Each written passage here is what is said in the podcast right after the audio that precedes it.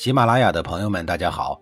告诉大家一个好消息，除了音频以外，我最近开始以视频的方式为大家讲历史，内容也不再局限于中国古代史，而是涵盖人文、社会、西方历史等等，还包括对一些经典童话人物、历史人物进行全新解读。欢迎大家在微信视频号里搜索“志明侃历史”，同志的志，光明的明，调侃的侃，历史故事的历史，我在视频里等你。上一集里，我说到了赵鞅选接班人的事儿。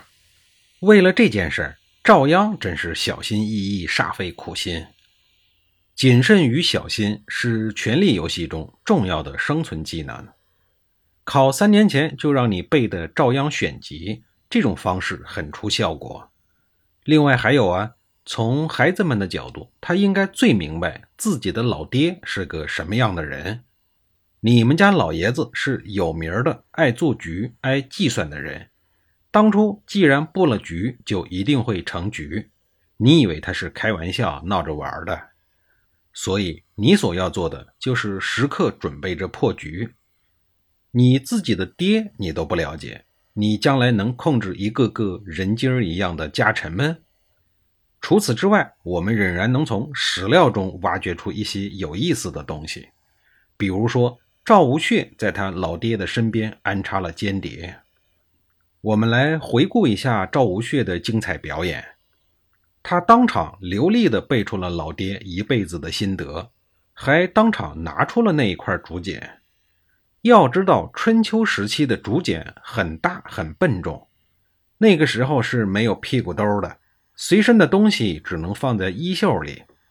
如果这三年多、一千多天的时间里，赵无穴天天甩着这么一个大袖子东奔西走，他不容易，竹简也不容易，袖子就更不容易了。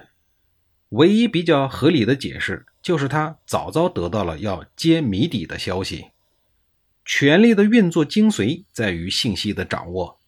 赵无穴深得精髓，从上述几条分析中，我们可以看得出，他的胜出其实是必然的，更是赵家的福分。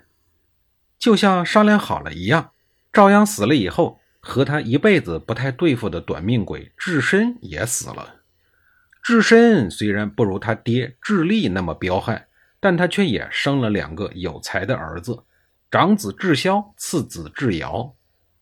长子智霄是一个普通人，虽然没有太多的过人之处，但因为受过良好的家庭教育，忠厚仁义，规规矩矩。智氏家族的老一辈革命家们都比较看好他，次子智尧就不是一个普通人了。前边说过，他是一个武艺高超的人才，但是这个评价是不全面的。史书上对他的介绍至少有五个闪闪发光的大优点：一是形象好，身高貌俊，仪表堂堂；二是武功高超，精于骑马射箭，还精于驾驶战车。三是口才好，能言善辩，通晓诸能；四是文笔好，才思泉涌，文章流利；五是有主见，坚决果断，勇猛刚毅。智瑶的这五大优点，其中任何一个优点单独拎出来的时候，都足以扬名立万，拿到当今社会都是了不得的人物。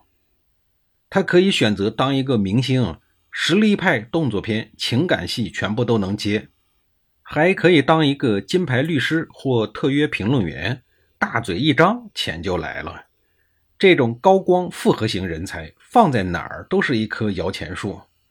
但是在那个血腥的竞争年代，作为一个超级家族的掌门人，个体的超强优势是不够的，只能算是一个天头。有最好，没有呢，其实也无所谓。一个政权的继承人有三个基本点是极其重要的。首先，你要知道自己是个什么东西，自己知道自己的优点和缺点，能够控制自己的情绪与欲望。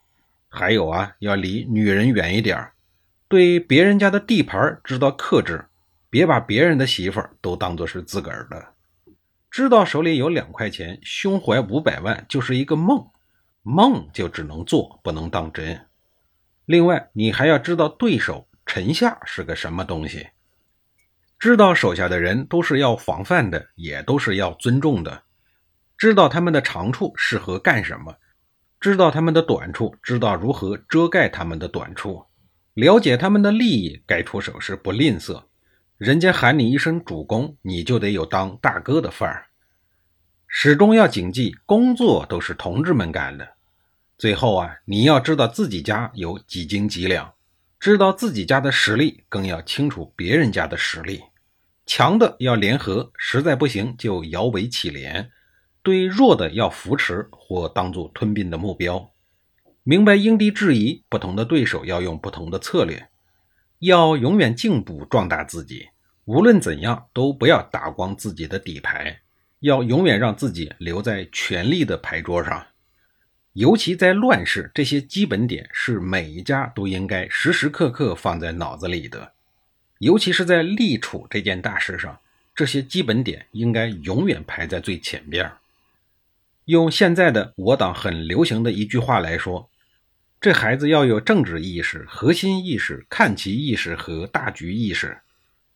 智生打算立有五个优点的次子之爻，不过这孩子却并没有牢固树立四个意识。平庸的智深忽略了次子智瑶有一个大的缺点。那就是自视太高，刻薄寡恩，这也能理解。谁让他生来这么优秀呢？智氏家族的老一辈大佬们对智深的决定非常不满。智深的弟弟智果就非常明确地和哥哥进行了详细的剖析。智瑶这孩子满身的能耐，却毫无容人之度量，自个儿太牛，谁的话也听不进去，谁能和他和平相处？大哥，你要是立他，咱们志氏家族就完了。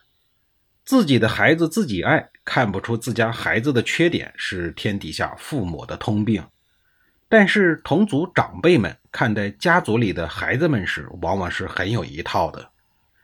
这里也为我们提了个醒儿，在看待自家孩子的问题时，多问一问老师和自己的叔叔大爷是很靠谱的。他们往往会提出比较客观的想法和建议。纠正我们对孩子的溺爱和偏见，可是智深已经被小儿子智瑶那优秀的基因给冲昏了头脑。弟弟智果的话，他一句也没有听进去。最后坚持立了智瑶为智氏的家主，后来又举全族之力击败了赵氏家族，将智瑶推上了晋国正卿的岗位上。他的弟弟智果果然是一个很有性格的人。后来向政府的太史登记，要求脱离智氏家族，另立族谱，并改姓府。因为事情还没有发生，仅仅有一定可能性的灾难，就不惜放弃自己很牛的智氏族人的身份。可见智瑶他二大爷是多么的了解他这个大侄子智瑶啊！多说一句啊，虽然改了姓。但治国还是在智氏家族里干一些力所能及的工作。下一集里，我继续给您讲述顺利登上了家主之位的、浑身都是优点的智瑶干出了哪些成就。